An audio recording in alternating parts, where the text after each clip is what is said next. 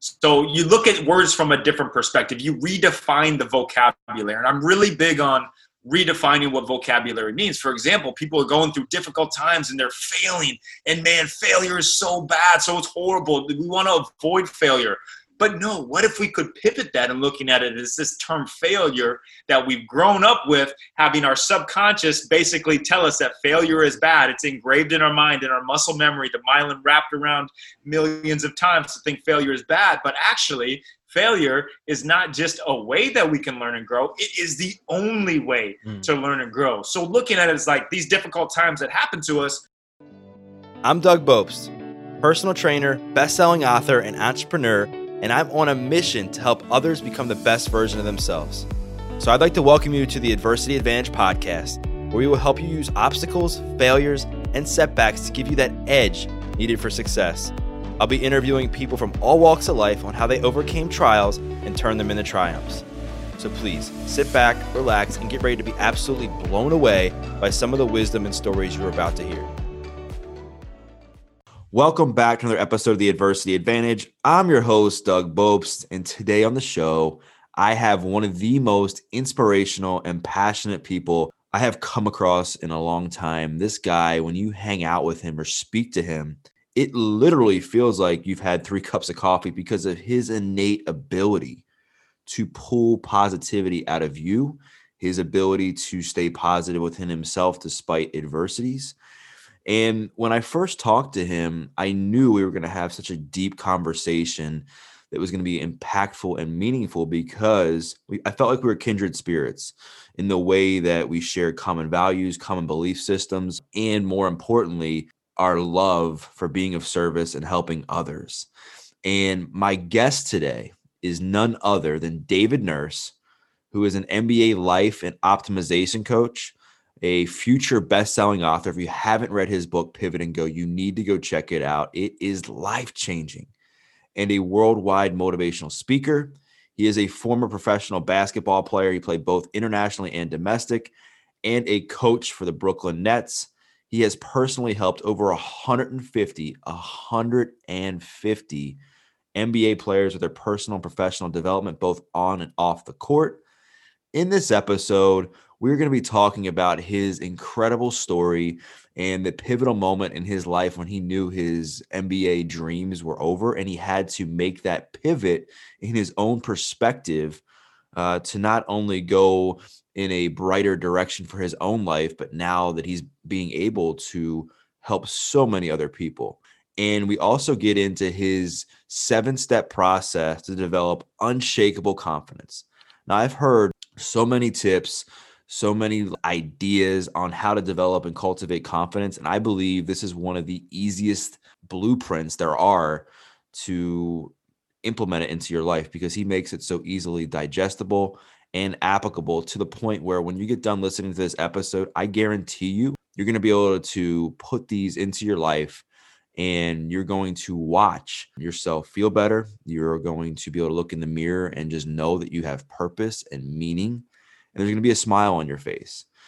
So, listen, if you are self conscious and struggling on how to be more confident with yourself, this episode is a must listen because you're going to learn a lot from David as he gives tips and pieces of advice, not only how to achieve confidence, but to become optimistic. And let's face it, you know, right now we are in one of the most stressful times ever, right? I've said it numerous times on the show.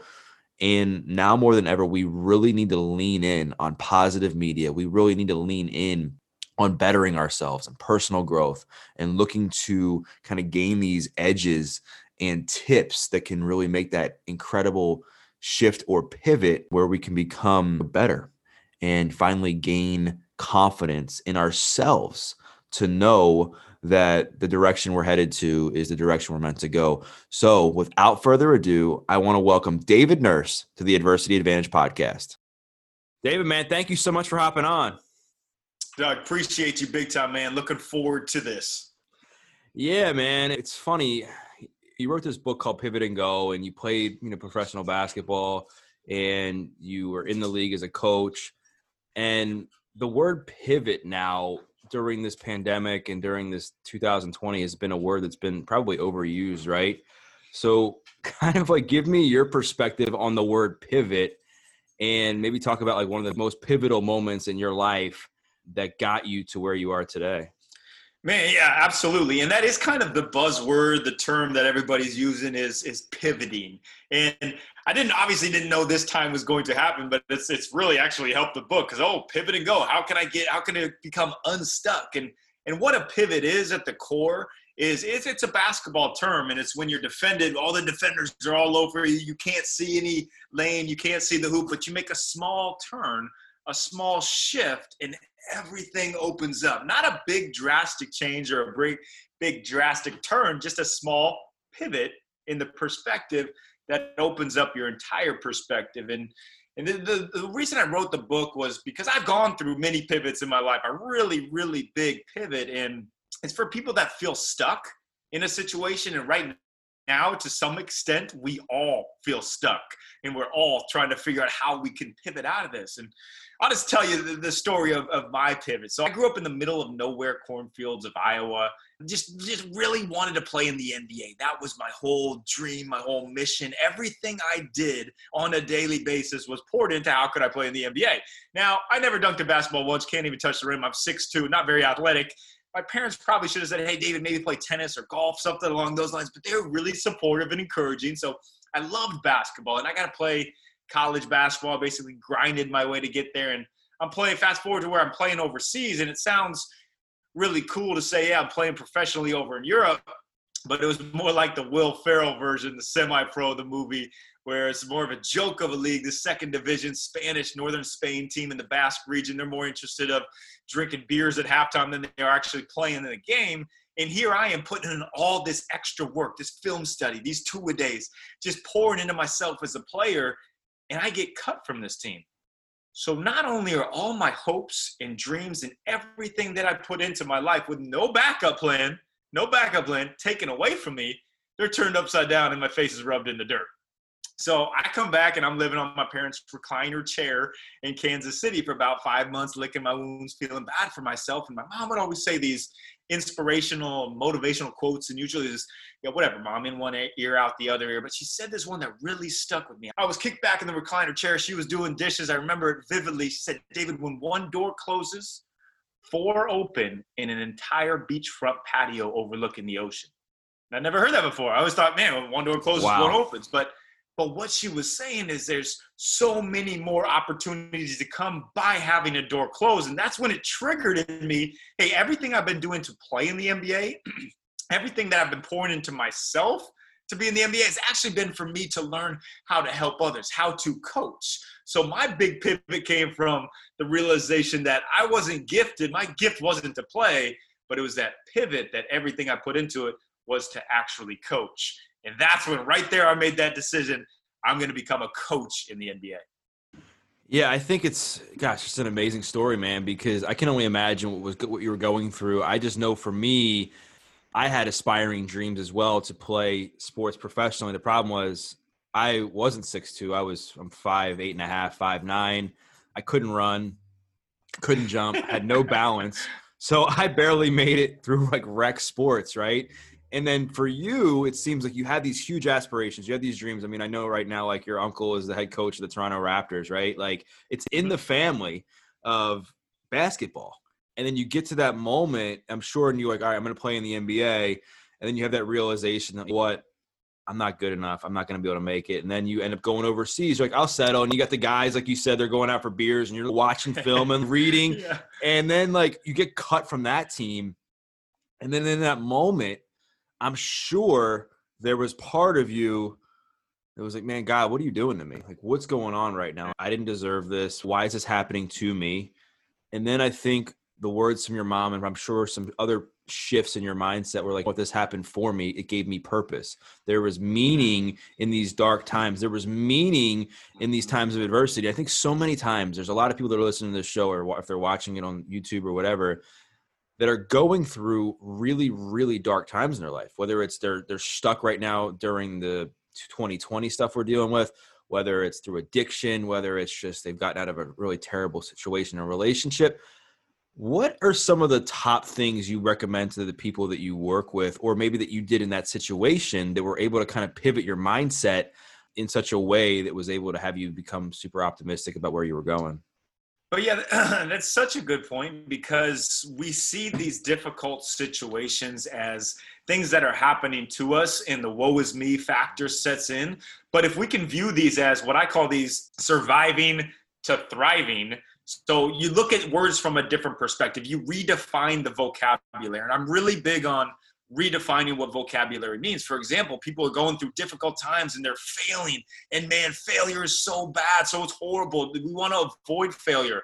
But no, what if we could pivot that and looking at it as this term failure that we've grown up with, having our subconscious basically tell us that failure is bad. It's engraved in our mind, in our muscle memory, the myelin wrapped around millions of times to think failure is bad. But actually, failure is not just a way that we can learn and grow, it is the only way mm. to learn and grow. So looking at it as like these difficult times that happen to us, excuse me, is it's it's actually a very big time blessing because not only are we learning and growing, but now also we're able to teach somebody to help somebody else along their journey who there is going to be somebody else that goes through the same exact thing that you are struggling with right now in your life. There is going to, it's, it's a fact, it's going to happen. And you now have the opportunity for them to relate to you to be able to help them. And it's all about this perspective. That's why the pivot in the perspective and understanding that these times are going to happen. Literally, we can't avoid them. It's, it's what I call falling into the pit.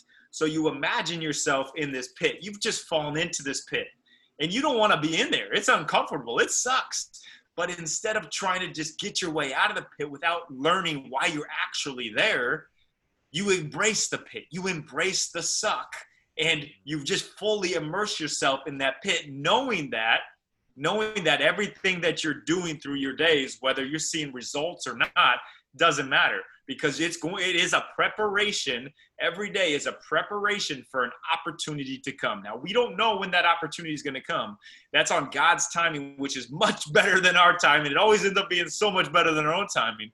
But knowing that it will absolutely come if if and only if you stick the course. If you take this mindset of i talk a lot about taking 1% steps daily. If you take this mindset of I'm just going to take one baby step, one one minor step. Looking at the big macro, yes, is your big goal picture, but taking the little micros, 1% steps. And also understanding that, hey, one, one big thing where people really get caught up is, is okay, they, they fall off the horse. They're down for two days, three bad days, four bad days. That's, that's totally okay. That happens to everyone. Mm. There is no straight line that has ever gone to success. Never a straight line to success. It's always curvy up and down like the stock markets, but eventually trending up. So it's having these type of understandings. And then in the book, I go through a lot of different tools of actually how to do these different types of actionable tools that you can use on a daily basis. Cause I'm really big on the hows. Like I love when people talk about the whys and the purpose and we've all heard that. We all we all hear these things. We all take in a lot of content listen to a lot of podcasts listen read a lot of books but how many of them actually translate that knowing into doing? So throughout the book there's action steps and plans action plans in the end of each chapter blueprints to give you the actual tools to become unstuck and continue to take these 1% steps. Yeah i love that whole embracing the suck mentality right? I think you have two choices when you're going through adversity and trying to make a massive pivot or change. It's it's going to suck to to change your lifestyle. It's going to suck to drink more water. It's going to suck to start eating healthier. It's going to suck to change your friends. It's going to suck to take yeah. quiet time in the morning. But it also sucks staying in that same spot, that same dark place, feeling sorry for yourself, and then looking back and being like, "What? Like I am so pissed off at myself that I didn't like take those moments of failure and learn and grow and use that time to become a better version of myself. And I think the word failure, if we were to just change that word failure to like learning opportunity, so many people would try, I believe. Because failure, it's kind of like the the worst cuss word there is. And I love your whole macro steps, like or, or micro steps to get to something macro, the one percent, right? Think of it in basketball terms. How many times do you hear like the coach like just take the layup, take the layup, and you see somebody try to get between the legs, miss a dunk, and then they're like, man, why did I just why didn't I just take the layup? So right. when it comes to building confidence, right? I believe that confidence is built by doing this, the things you should be doing repetitively every single day that'll lead up to like building equity in your confidence bank. And then over time, that's how you organically build your own self-esteem and is through taking care of yourself and doing the things in your gut you should be doing. So I know for you, there's like a seven step process you walk people through that you're coaching on how to really build true confidence. Like, what does that look like and to help people feel more confident? We will get you back to this episode of the Adversity Advantage in just one second. But first, wanted to let you know this podcast is brought to you by Danette May and Mindful Health LLC, featuring Golden Superfood Bliss, a product from her Earth Echo Foods line. Imagine drinking a rich and creamy elixir loaded with goodness and sweet enough to satisfy any sweet tooth. This blend is focused around turmeric, a potent spice that's perfect for supporting a healthy inflammatory response, helping you shed stubborn pounds, improving digestion, and supporting your mental health. Then it's blended with black pepper, coconut milk, MCT oil, amla fruit, cinnamon bark, ginger root, ashwagandha, and a unique blend of mushrooms including reishi, shiitake, maitake, and lion's mane. Ever tried golden milk? It pales in comparison to this. It's truly indulgent. Golden Superfood Bliss will help to elevate your well being and prepare you to take on the world and live your best life. Not only that, it is friendly to paleo, gluten free, keto, vegan, and vegetarian diets. For the last eight years, they have been a leader in the superfoods market and are proud to have served millions of customers worldwide. So go to earthechofoods.com forward slash Doug Bopst. Again, it's earthechofoods.com forward slash Doug Bopst to learn more about the amazing benefits of Golden Superfood Bliss. And when you enter in the promo code Doug at checkout, you'll get 15% off. Now back to the show. Yeah, absolutely. And first and foremost, to your point, I really like what you saying. Hey, we don't even look at this word failure. We look at it as a learning opportunity. One thing I like to do that's been really effective is you take these words that are like failure and for basketball terms, this, this word slump, and you put something kind of goofy instead of it. So I'll ask players, when was the last time they were in a shooting slump? And I'll see their body language just crumble. And they'll be like, man, I couldn't make a shot.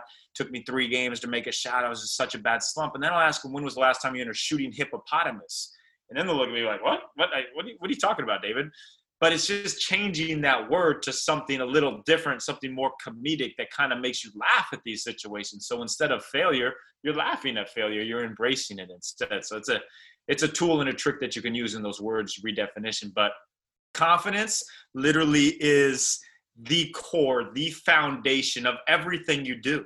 Like it's self confidence, true self confidence. And it's, and I have seven steps that I go through, but everything is built on the foundation of self awareness, meaning our confidence doesn't come through results. It doesn't come through our resume. It doesn't come through our achievements or accomplishments or what the world says is this confidence, but it, it comes through our self awareness of who we are, what do we stand for? Why are you waking up every morning doing what you do? What is your big purpose? What, what are you doing for others to improve others, not just yourself?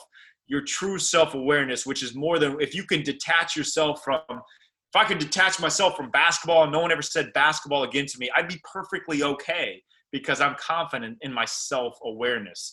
And then I have I have a seven steps that I go through, and we can we can go through all seven steps. I can just tell you the seven ones. What, what works best for you?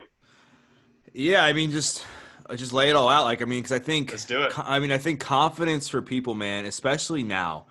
No matter what they're going through, if they're going through something, whether it's 2020 related or maybe it's in the future or something they've gone through and they're looking back and like, how could I have handled it better? It all comes from awareness, right? It all comes from yeah. the confidence and the ability to stand firm in your own values and your own truths, right? I think so many times people get upset with the way they behave, they get upset with the way they act, they get upset with decisions they make because they're acting out of line with who they know they should be as a person. So, talk a bit about like what your method is when helping the players you coach and just the people you coach to build like true confidence. Like, what are those seven steps? Yeah, yeah, yeah, absolutely. And I call it the unshakable confidence. And now this works for NBA players, but it also works for business leaders. It works for the normal, usual nine to five. It works for a stay at home parent. They're all the same principles put together. So the first one that I go with is confidence through comparison. Now I know this sounds kind of counterintuitive where why would we want to be comparing? And the Instagram comparison, yeah, what's he doing? How many likes he getting? Yeah, that's a bad type of comparison. Mm. But confidence through comparison is very healthy when you find somebody who is where you want to get to. If you could create your ideal, like this is who I want to be. Now you're going to be different than them because everybody's different. That's that's perfect. Be you, but someone that you want to be like, like Kobe did to Jordan. Kobe literally watched his interviews, answered questions exactly like Jordan did, did everything, studied Michael Jordan because he wanted, he could see himself becoming him. That's who he wanted to become. Like for myself, I wanted to become the best shooting coach in the NBA. When I made that pivot that I was going to coach in the NBA, I was going to be the best shooting coach in the NBA since that's all I could do when I played, anyways. So I found the best shooting coach is the San Antonio Spurs shooting coach, Chip Engelland. and I wrote him a letter. I called him. I emailed him. I even went out to Las Vegas just for the opportunity to meet him at NBA Summer League out in Las Vegas. And he saw all of this that I put in just to have that opportunity to meet him. That he took me under his wing and helped groom me to become this shooting coach. So it's the confidence through comparison of studying others who have been there before and have done it before, and knowing that if they did this, hey, I can do it as well. And that gives you a lot of confidence. That's all. Yeah, I mean, I think the whole comparison trap. I I agree with you. Don't want to be comparing yourself to people on social media all the time, or comparing yourself to your neighbors or, or whatever. But when you're trying to grow and you're trying to become a better version of yourself, and you're trying to get that edge, surrounding yourself with people that have been in your shoes and that have, have achieved greatness and success you pretty much it pretty much helps you to short circuit your way there. I mean, it's not that you're taking an easy out, but why not learn from somebody who's been there? Because a lot of times the people who have gone through tough stuff and have gotten to a place where they're extremely successful, they they appreciated the grind so much and they value the lessons they learned that they're willing to give back and share with others because they probably they're like, man, I wish I had somebody tell me this, or I wish I knew then what I know now. And it doesn't mean that you won't learn your own lessons along the way. Of course you will, because we're all different. But I think seeking out mentors, seeking out coaches, hmm. putting yourself in the room with people who are smarter than you is the only way to succeed. Yeah. Am I right? Yeah, yeah, absolutely. And that's iron sharpens iron. And, and we're big believers in that. And I, I, talk a lot about setting up your environment. And most people talk about it as like, okay, your physical environment, but more powerful is your environment of the people that you are around. Mm. And I have a rule like, I'm not going to have anybody that's like a negative vampire energy sucker in my life because because why like we, i mean yes have truth tellers you don't want people just being yes men to you but have positively encouraging truth tellers and your point on having a mentor like like our mutual friend Jon Gordon. I, I, basically made him my mentor. He's embraced that role, and I'm I'm learning a ton from him on the speaking and the author world. But I, I know I wouldn't be able to do some of the things that I'm doing if I hadn't have pursued having seeking him out to be a mentor to me. Yeah, I mean, gosh, mentors are everything. I look at mentors back in my life, and sometimes they're unexpected. They're not the. Sometimes they're the ones that don't have the name or they don't have their credentials yeah, that yeah. become like the ones that you look back like, wow, like that advice really hit home with me. I know for me, like for everybody listening, they know my story, or maybe they're just learning about it now.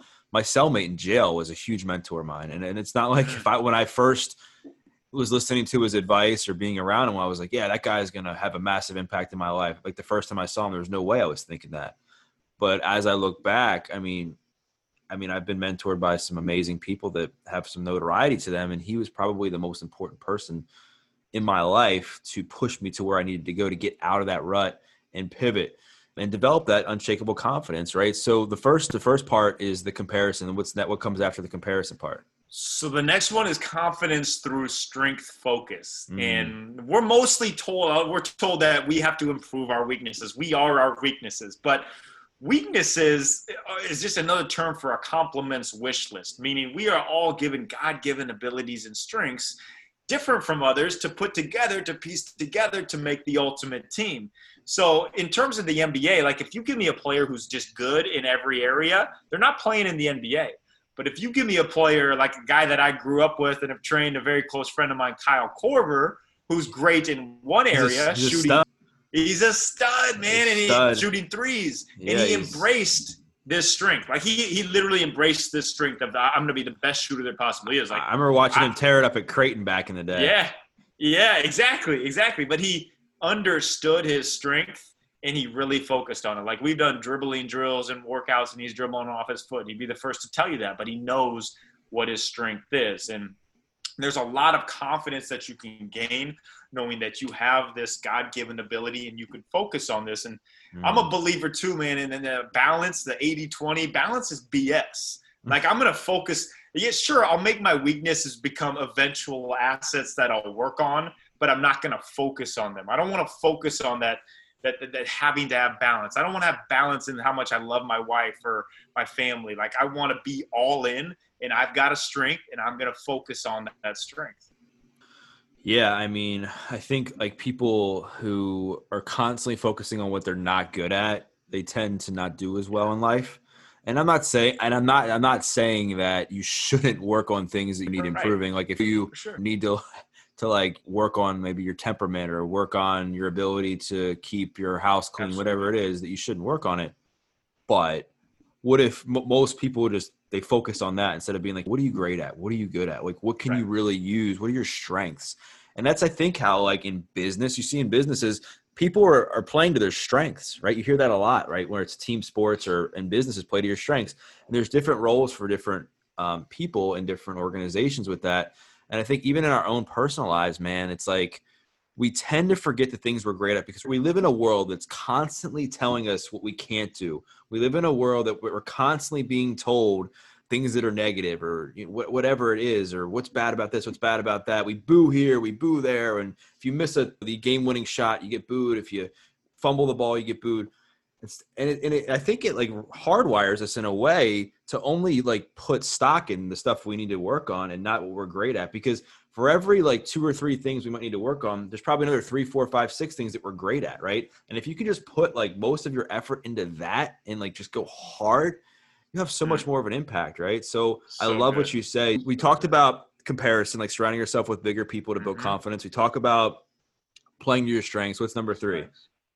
So three, we kind of touched on earlier, is confidence through redefining vocabulary, where we talked mm. about turning the slump, turning the failure, turning confidence, turning joy, to redefining it to what your own term means. It's like there's a chapter in the book of Pivot to Go. It's, it's called the rich life. Like, what is rich? Is rich having a lot of money and being like Steve Jobs and on your deathbed and unhappy with your life, or is it is it rich in your relationships with family, with friends? Like, you get to make the decision what certain words mean. Just because we grew up and our subconscious thinks they mean certain things, they don't necessarily have to. And in in step with that as well is like when I work with NBA players, we never focus on results. We don't focus on what the world would say is success or results. We focus solely on the process.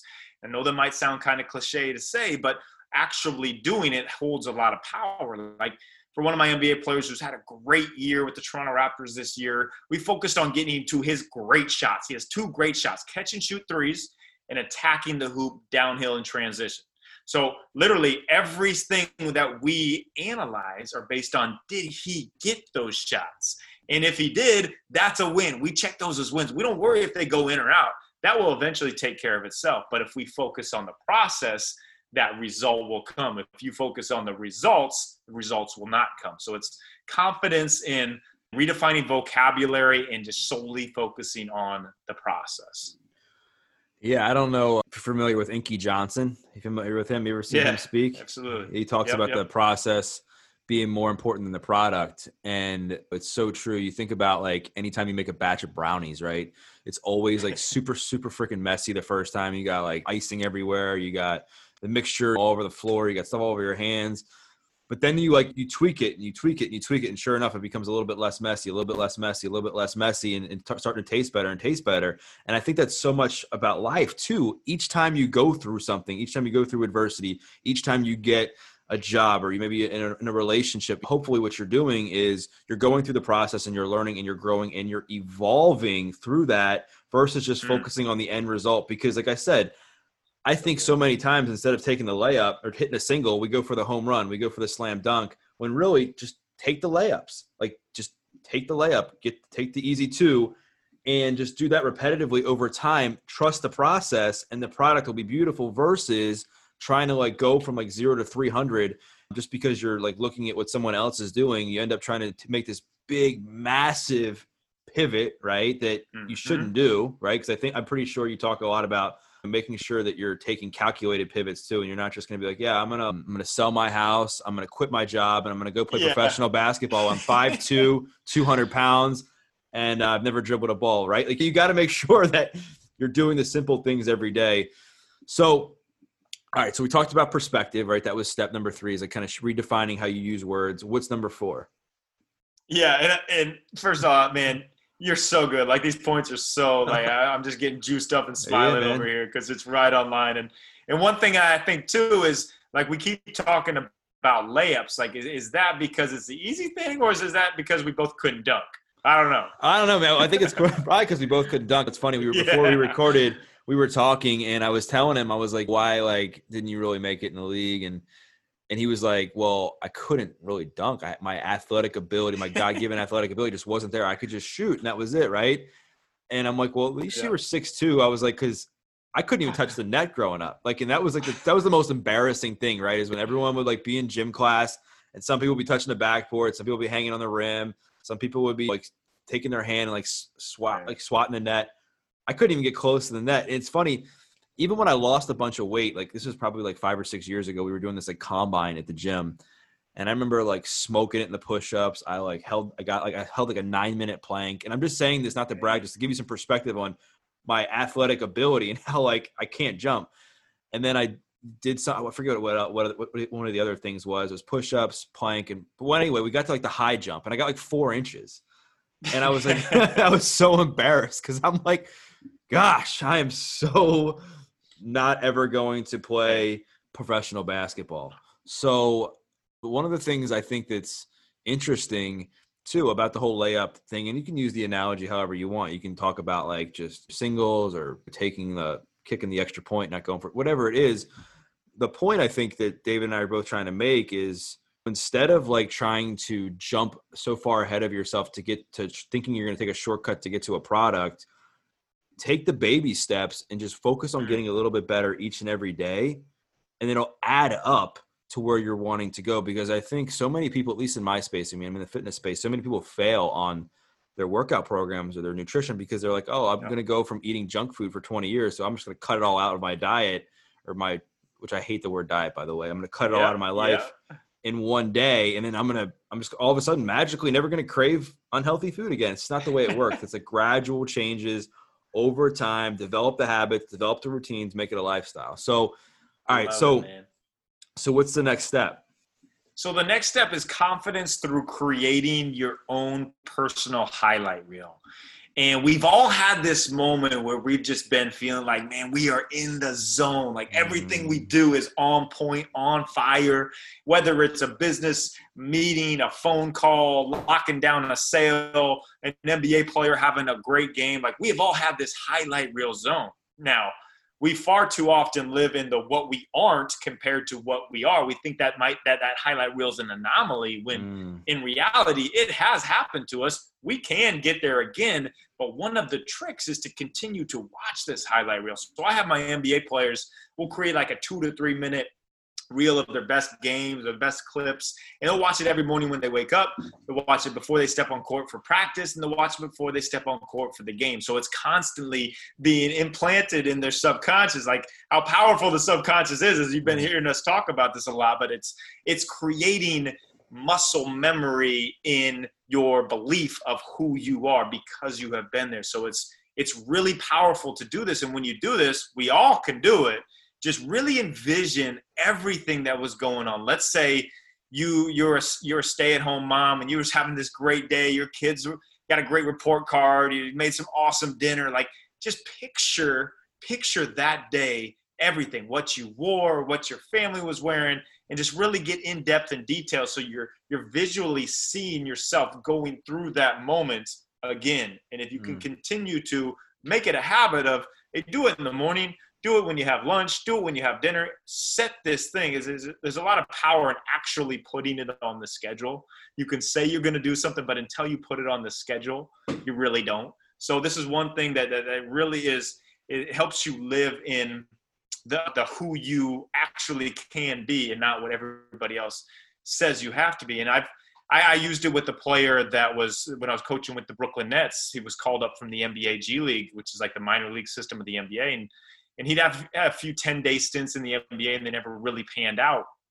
And we worked a lot on this on his highlight reel of when he was playing at Cincinnati, when he was dominant, even back to his high school days in White Plains, New York, where he was just the the man. So we watched this film constantly, constantly. When he stepped on the floor that night when we were playing the Lakers, like he, he changed the game. Like he played like that player as opposed to the player that everybody in the NBA is saying he wasn't going to make it. So it's it's huge, huge power in just just knowing you have done this thing at a great level before, and then you can just continue to see yourself living in that moment. Yeah, I think there's so much to be to be said for what you just kind of brought up, and that making sure you kind of remember your greatness within you, right? I think so many times we forget that we have these great moments, right? And that we're able to kind of redefine that within us. And like you just said with the one player you brought up, just re re bringing up his highlight reel for himself of the things he has accomplished, the things he has done. It puts him in a position to kind of have that pivot in that mindset shift to remember who he was. And I think so many times in our lives, man, like we forget who we were because we go through tough times, we go through adversity, and we're like, man, like I've lost myself, or man, I'm not good enough, or I'm not where I want to be. But yet we forget to to kind of make the point of what, what how have we accomplished? We've gotten through everything before. We've yes. managed it this far, right? Like, did God ever let us down? Like, never, right? So, yes. like, we've always gotten to this point. So, I think it's just incredibly fast, and I go through this too. Like, I'm not, I'm not the, I'm not the, I'm not one here to say that I don't ever think like when I'm going through tough times like man like why is this happening to me am i going to get through it do i panic a little bit yeah but i think my turnaround time is a lot quicker than it used to be right because i have built these routines and habits and this rolodex of stuff within me to be like okay like give me an hour two hours to, to like worry and then that's it like it's mm-hmm. move game over move forward because the body's naturally the subconscious is naturally going to panic and worry we're wired that way mm-hmm. we're worried to go into the fight or flight mode we're worried to like get ourselves all worked up, but it's how you manage that that counts. So this is fascinating stuff because I think a lot of people, like I said, who are listening to this or they're watching it, they struggle with confidence. And I think the key to getting through any tough moment in your life is having the confidence in yourself that you're going to be able to get through it. So I'm loving this. So what's the next step? Yeah, I love that point. That's what I'll tell people. Like everything that you have gotten through to this point today, you have gotten through. Like mm. you've already got through every difficult situation in your life you're going to get through it again. Like it's yeah. going to happen. No doubt. So no, this is so such good points that that you got there. I love that. And uh, yeah, going on number five. I think we're on number five, right? Yep. Number five. Yes, confidence through pouring into others. I love that. This is a this is a big one, and when you can actually, a lot of people will say it, but when you can actually make this change of not worrying about yourself and what you're getting out of a situation, but what you can pour into others, that's when the floodgates of breakthroughs mm. open up. And and I, I, do it like I have a, a, tool that I can tell you at the end of this is, is your hands. Like I told you, I'm really big on having actionable steps that you have with you at all time in your hands. One of the things that I do with my hands is every time I enter a room, I'll say the word serve. So it's putting my mind in the frame of it's not about me when I enter that room, but it's about how can I serve these people in this room? What can I do to them? And and it, it's really it's really powerful and you get a lot more out individually when you serve others and, and you see other success. But also man it takes a lot of pressure off you. Like when i'll go give talks to companies in front of thousands of people i look at my hands and i'll say serve. So now i know it's not about hey what can i do for myself up here on stage?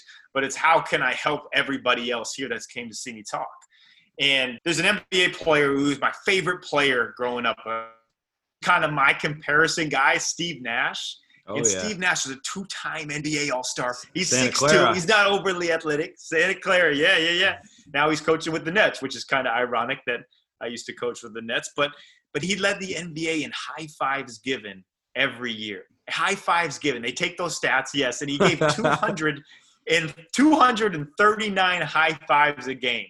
That's a ton of high fives, but he was constantly encouraging, picking his teammates up, making everyone else around him better. And everybody that I've talked to that have played with Nash have said he is the best teammate they have ever had because of this pouring into others mentality that he has.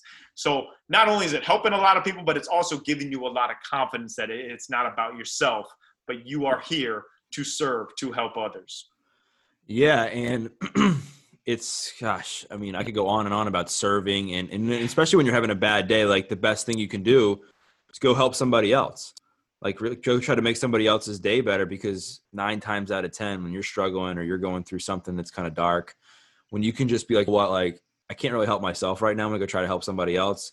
Like automatically you'll feel better. You never regret helping somebody. You never regret calling that person that you Mhm. that, that you hadn't talked to in forever just to like catch up. You never regret buying that person behind you a cup of coffee. You never regret picking up the grocery tab for the person in front of or behind you at the grocery store. You never regret that kind of stuff, right?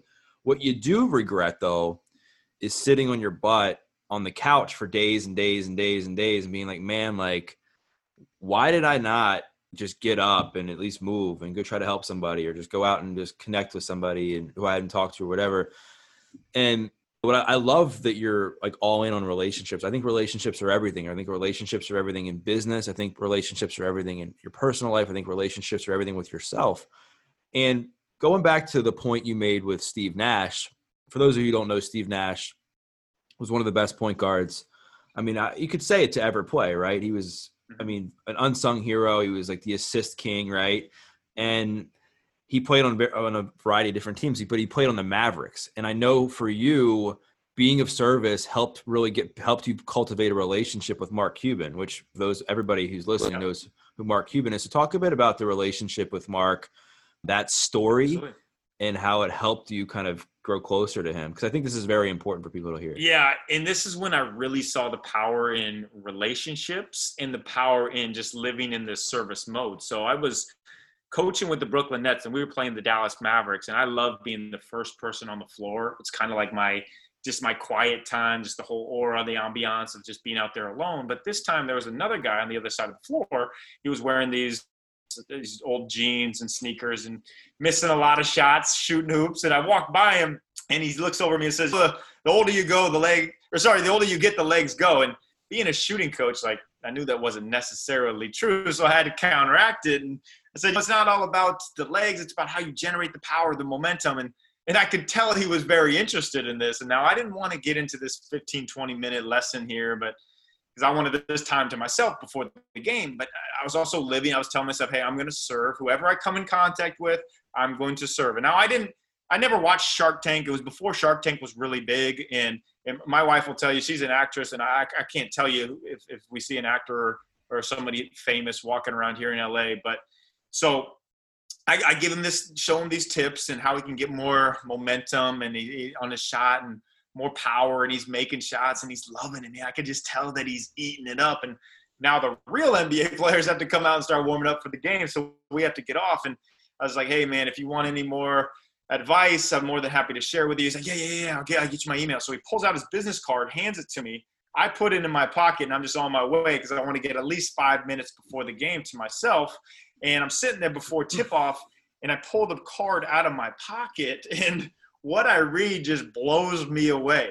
It says Mark Cuban, owner of the Dallas Mavericks. Like I had no idea that I was giving Mark Cuban shooting lessons, helping him harness his, his inner power for something he was passionate about.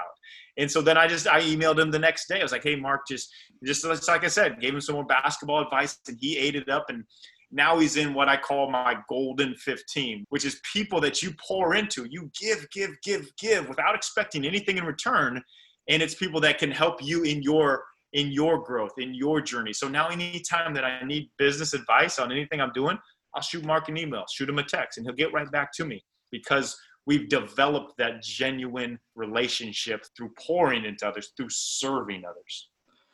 Yeah, and we live in a world right now. It's a fascinating story and it's incredibly inspiring because we live in a world right now where everybody's trying to get connected to different people. Yeah. we- especially on the internet, everyone's like, "Hey, like I'd love to be connected to that person, this person." And it's like, "Well, I think everybody would, right?" And I think at the end of the day, the the only shot you have to connect to some of these people is to like really ha- figure out how a way you can add value to their life without anything in return. How you can give without expectation, how you can give without hoping that they're going to do something for you. Because a lot of these people that everyone wants to connect with, no matter who it is, they really don't need you. So at the end of the day, Yeah. I mean, if you want to get in the circle of, of people you aspire to be or look up to, find a way and that way is through serving right it is through cultivating relationships where you have i don't know I, I, was reading in this book i think it's called the startup of you great book by the way anyone who is nice. looking for entrepreneur advice Co- co-written i believe by the co-founder or founder of linkedin reid hoffman but he talked about having like a bank account where you keep an account full of like money for for you to be able to make trips to go see people that you admire. Maybe it's conferences maybe it's just you're serving and serving like david was talking about and you somehow get a coffee with a guy or guy or gal or whoever you look up to and you're able to like now afford to be like yeah you live in la you live in phoenix i don't live there but i'll get there. And you're able to have the money to go out and fly and meet these people right? And i think a lot of people they they're scared to do that because they don't think that they don't have they don't have the value or confidence in themselves to be able to have courage to step out of their comfort comfort zone and make the quote unquote pivot into taking a chance on themselves. And i think that's why these confidence steps no matter if and i think david puts it very very simply right in these steps.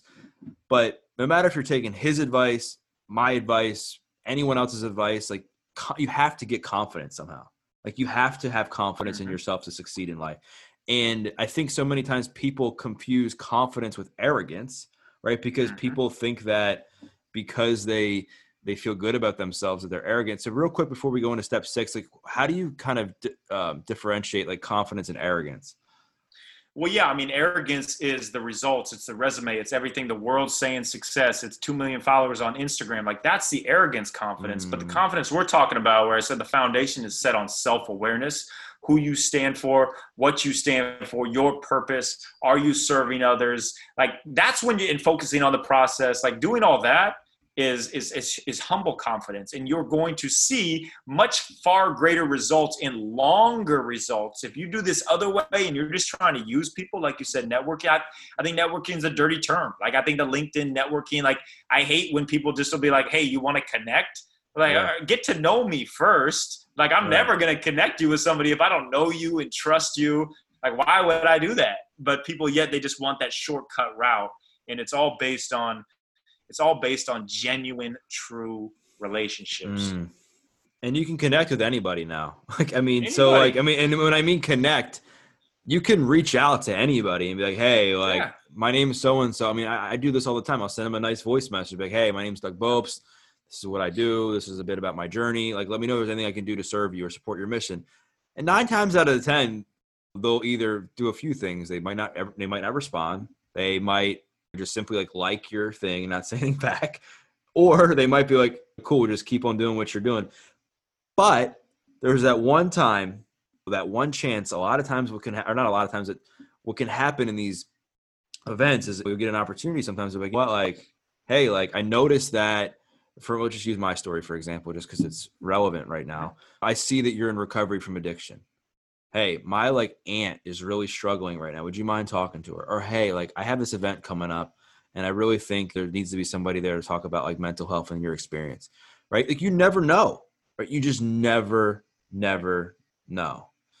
All right cool. So getting back to these steps like what so what are the last two steps in, in building unshakable confidence? Yeah, so step number six is confidence through what I call choose your second or a cue word. So it's mm. imagine the, the movie Inception where they have that top that it's their cue. Whenever they see the top, it kicks them back into a certain level. Same thing with your cue word. It's a word that you have that you can say at any time, no matter how high, no matter how low you are, that will bring you back to level, to even playing field.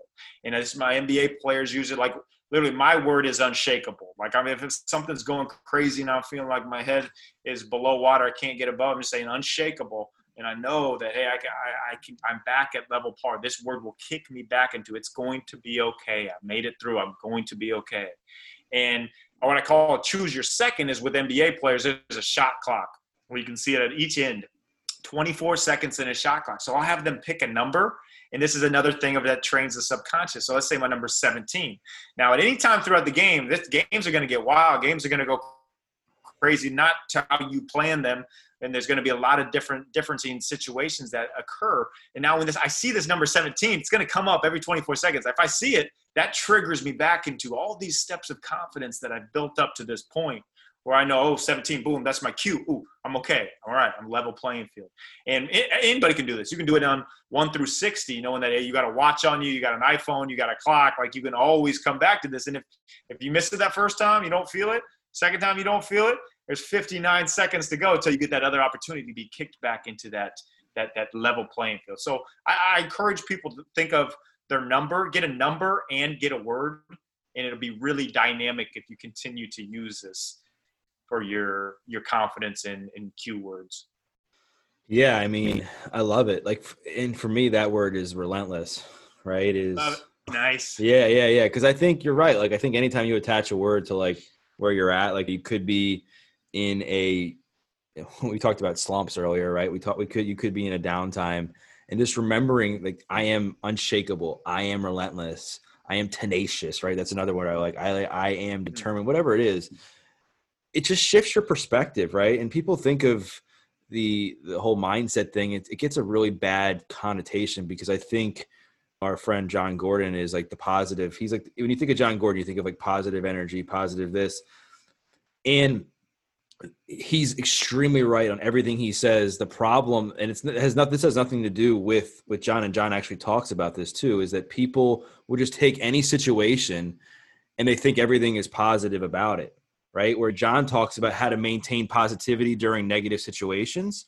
People would just be like, "Oh, it's all good. It's all good. Like I'm just going to keep my I'm just going to stay positive without like bringing in self-awareness of what the situation actually is. Like like having to lose 100 pounds is not positive, right? That is not positive at all. Like having to rekindle a relationship that you damaged is not positive.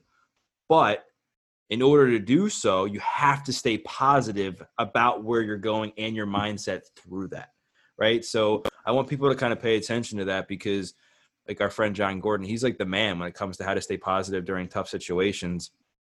But what I also don't want to get confused with that is not every situation is going to be positive. It's the mindset behind it that's important, right? So absolutely. All right. So we got we talked about our keywords words. We talked about having that that word that can like kind of back you up when you're like having like a slump or whatever. So what's the last and final step? So the last one you set me up perfectly where your word was relentless. This yeah. is confidence through preparation and what I call relentless consistency. That is the biggest compliment anybody can can get in my opinion is being relentlessly consistent. How are you showing up every single day? How are you preparing every day? Let's think about it. You get a lot of confidence if you step into taking let's say you're taking the biggest test of your life in college. What if you've taken that test 9000 times before? You've prepared for it. You're going to step in there very confident as opposed to if you just step in there coldly like for myself, when I gave my first talk to a big company with tons of people watching them paying me way too much money to do it, like I'd heard a lot that people would just get up there and speak and they, they blow it. So I gave that talk like 140 times, 140 times before I stepped on stage, knowing that I had so much preparation that I put in that it just flowed so natural because I'd had that confidence in the preparation. And then just just by continuing to prepare like i talked about earlier preparing for your opportunity to come. We don't know when it's coming but if you prepare daily with this relentless consistency not only are you going to hit it out of the park when your opportunity does come but it gives you so much confidence along the way. That's awesome. Yeah relentless consistency right? Like that's what it that's what it takes. We talked about earlier just taking small steps every single day and just being hyper consistent with that that'll lead up into this macro goal that we're trying to achieve, right? So I love that. So like summarize again, what were the seven steps just so the audience like you don't have to go into them again, but just yep. in, in order. So absolutely. So start with the foundation of self-awareness yep. and having that it's not about the world says the results, it's about what you stand for, who you stand for. So it's confidence through comparison, mm-hmm. confidence through focusing on your strength, confidence through redefining vocabulary, confidence through creating your own personal highlight reel, confidence through pouring into others, those hands, those service hands, confidence in choose your second or the cue word, and then confidence through preparation, the relentless consistency. Mm, I love that. So simple, so easy, uh, and efficient to kind of like address in your life, right? So I want to I want to kind of pivot a little bit, and I want to talk about the NBA right? I I think that I mean I, for those listening, maybe you watch the NBA, maybe you have watched the NBA, but I want to talk about like like work ethic because I think no matter Mm. if you're a basketball fan or not, everybody can relate to the work ethic of a professional athlete. So out of you've spent a lot of time in the league, you spent a lot of time coaching players. Who who stands out to you as the person that, that had the greatest like work ethic? And it might not have been the best player, but why like who was it and like what was it about them? Yeah, so I'll, I'll give you two. One of his is one of my very close friends is Jeremy Lin, and he prepared like none other. Just his work ethic was just relentless. Early morning, staying late. Now he never saw the floor. He had to have 13 things even happen, even happened that he didn't have control over for him to step foot on the floor in New York before he sparked it with Linsanity and the rest of his career from that. So his work ethic is just just second to none. And there's also a player right now who's getting the most out of his ability is Pat Beverley. He's one of those players that you really want on your team, but you hate to play against because he's that annoying pest that Pat Pat Beverley defender is what I call this. I kind of call it this time, this coronavirus time, the Pat Beverley virus because it's it's throwing us all off our game. But he talks a lot about, and I really love this one. And I heard him say, hard work is a skill. Like, and not just Mm. being athletic, but hard work is actually a skill, and we can develop that skill. And he's done it to such a high level where now he's he's got a long, long career ahead of him in the NBA because of it. Yeah, and I think so many people uh, they might assume just by looking at professional athletes that they they they they're just gifted with athletic ability, which is I mean it's true, right? You you have to have certain God given ability to be able to dunk a basketball or to be able to like have the movement in the hips and in the ankles and then in the knees that people do. But there's also a lot of hard work that goes into it too, right? There's a lot of preparation. There's a lot of watching film. There's a lot of long days at the gym or free throws and, and that sort of thing. And and I just remember one of the guys that that I followed a lot was Michael Jordan. And The Last Dance came out this year, which for those of you who are listening or haven't seen it, was phenomenal. If you want to just watch behind the scenes So on the hard work that goes into building a championship team, I highly recommend um, watching that because it just shows like a what what it takes to build a team and the adversity that comes from having different personalities on the team what that can look like how to navigate through that. It shows really goes into like michael jordan who arguably was one of the greatest ath- athletes of any sport to ever play what he really had to put in to achieve things and also the fact that he almost didn't make it right? I mean he was cut from his high school basketball team. He, his dad died. I mean he had all these things that happened to him throughout his basketball career and yet he still kept going he still kept putting in the work and i just bring him up because everybody knows who he is right? And so for those listening if you're in a position doesn't matter if you're trying to play professional basketball or you're trying to move up it if you're working at a starbucks like just know it all comes down to work ethic. It comes down to putting in the reps. It comes down to practicing those shots. It comes down to just doing the necessary things every single day that will help you propel you forward to getting to that place where you want to be professionally personally spiritually whatever it is. So last thing i want to ask you is i believe that the foundation of success for people who are trying to really make a change in their life they're really trying to make a pivot and get through adversity during tough times is habits right? Is being consistent with habits.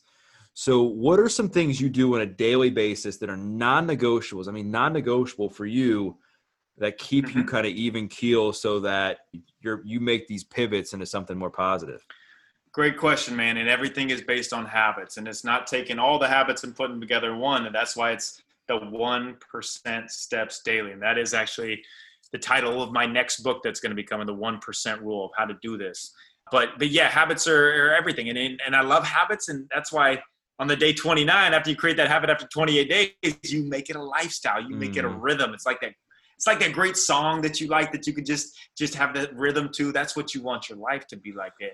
And some habits for myself is like every morning, every morning when I walk, when I wake up, I, when I walk by the mirror, I, I do this this visual thing that I call the foggy mirror, and we all hmm. wake up with self doubt. Self doubt and and the imposter syndrome is real for us. And and you take your hands and you just wipe the mirror clean. Literally, this will start your day off in confidence. You wipe the mirror clean. You take away the self doubt that's that's looming there on that foggy mirror. Then I get into a, a three minute ice cold shower. Right after that, I go three minute ice cold shower. These are non negotiables. This is, I mean, it's, it's good for your body, for your recovery, for for all of that, but more importantly for my mind. And I have a, a chapter in the book. It's called Mental Dictatorship, and and I, I, literally went around for three years and bringing a stopwatch with me. And when an NBA player didn't want to to start a workout, like I'd hit the stopwatch, see how long it took for them to actually start kicking that mental dictatorship into where they start it, they can get through it. And that was 17 seconds was the number that I kept coming up with, around 17 seconds. So I know when I step into that ice cold shower, the first 17 seconds they suck. I hate it. But after that, like it's it's all good. I know I can get through anything in the day. I've already gotten through that. So I have my foggy mirror hands. I have my ice cold shower. Then I'll go make this um, amazing coffee. I'm, I'm a big coffee drinker. Chemex coffee. I always, I'm really big on having something to look forward to in the morning. Like have your killer coffee, your killer drink, or whatever it is that you're waking up excited to go to. And then I'll spend the next 30 minutes in, in quiet time and journaling and prayer and jesus my relationship with jesus is the most important thing to me so i'm always giving him the first part of my day that, that can't be touched by anything else and i'm just easing into my day and creating this this morning routine that i know is, is, is the foundation of my day to come then I, I have a non-negotiable. I'll, I'll, do some kind of some kind of workout, some kind of exercise, not just for my body, but also for my mind. It really stimulates my mind, and I find I do much better work after a workout, where I'm just just fun- functioning on all cylinders. So that's another non-negotiable. I'll have times periodically throughout the day where I just stop for five minutes and just just nothing, just stop and it's either reflect or pray or something just for five minute blocks at lunch, at dinner. I also have a thing that I do is called the Big Three, where mm-hmm. I'll have at, at, at the end of each day, I'll write down three things that I know that when after like those are going to be the three main things I focus on for the next day. So at the end of each day, I'll assess what I got done. Understanding if I didn't get all those three big three things done, that's okay. They'll move on to the next day. It's it's what I also call the full plate mentality. Understanding when you wake up every morning, your plate is prepared for you. God's prepared your plate for everything that you're going to get through throughout that day, and you can rest easy with that. And it gives you a lot of it gives you a lot of peace too, because then like as as entrepreneurs or just go getters, self starters, like a lot of people are, like it's tough to shut it off and I make sure that I have a time set at the start of each day of when I am going to shut it off. That way I can be fully present with my wife, who is amazing, so much cooler than I am, just unbelievable blessing. Like I want to give her all of my attention when I shut off work. So making sure that I have that built in.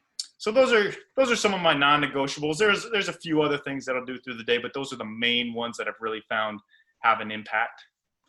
Habits are everything, man. I love what you said about just kind of owning your morning too. I think I mean, fitness is a huge part of my life as well. I think fitness, relationships, relationship with God, whatever you know you you call it, is first and foremost important is owning the beginning part, like bookending your days, right? Like owning the beginning of your day and then owning the end of your day, right? I think the the more you can like own those two parts, the better the middle will be, right? Because now you're setting yourself up to get a good night's sleep. You're winding down you're maybe reading a good book at the end of the night you're you're spending you know some quality time with your spouse whatever it is and in the morning you're getting your your mindset in the right mode based on how you're nourishing yourself. For me i love coffee too workout maybe watching something that's inspirational praying to god whatever it is. I mean i'm a christian as well so like that's uh, uh, a, a, obviously important to me too.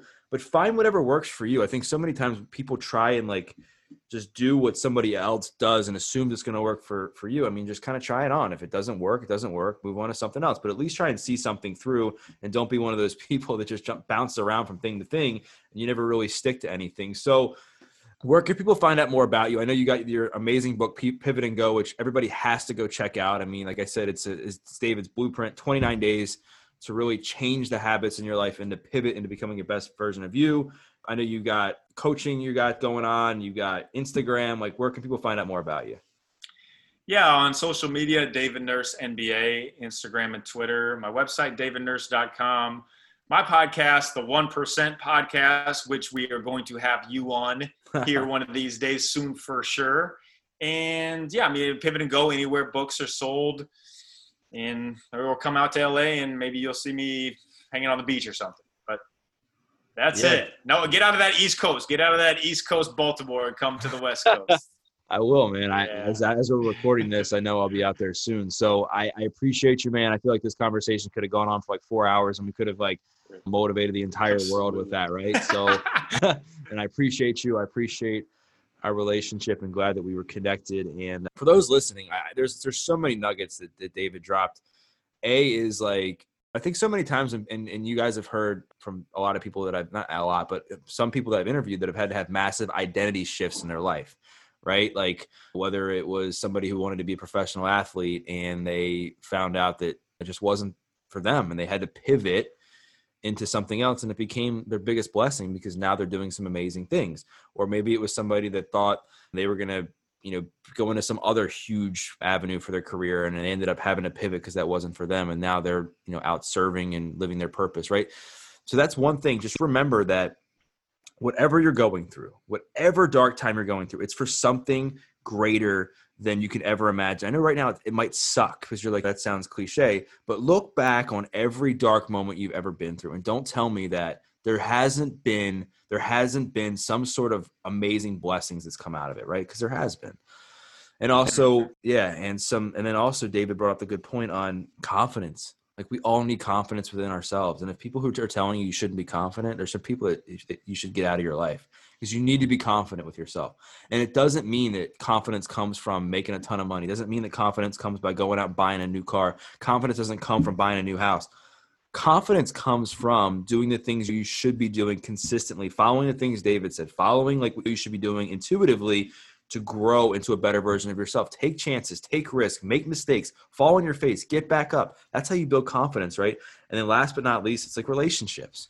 Like what are you doing to pour into the people around you? What are you doing to pour into your community? What are you doing to pour into social media? Are you consuming social media? Are you creating? Are you somebody that's kind of just sitting there and just scrolling through, scrolling through, scrolling through, and then just wondering why you haven't made that shift in your life because you're not adding the value that you should or could be doing when you're online. So once again, reach out to David. Make sure you tag him, tag myself with your biggest takeaway. Get his book, Pivot and Go. It's incredible. And I appreciate y'all. And once again, um, I thank you for listening to this episode of the Adversity Advantage. I'm your host, Doug Bopst, and we will see you next time.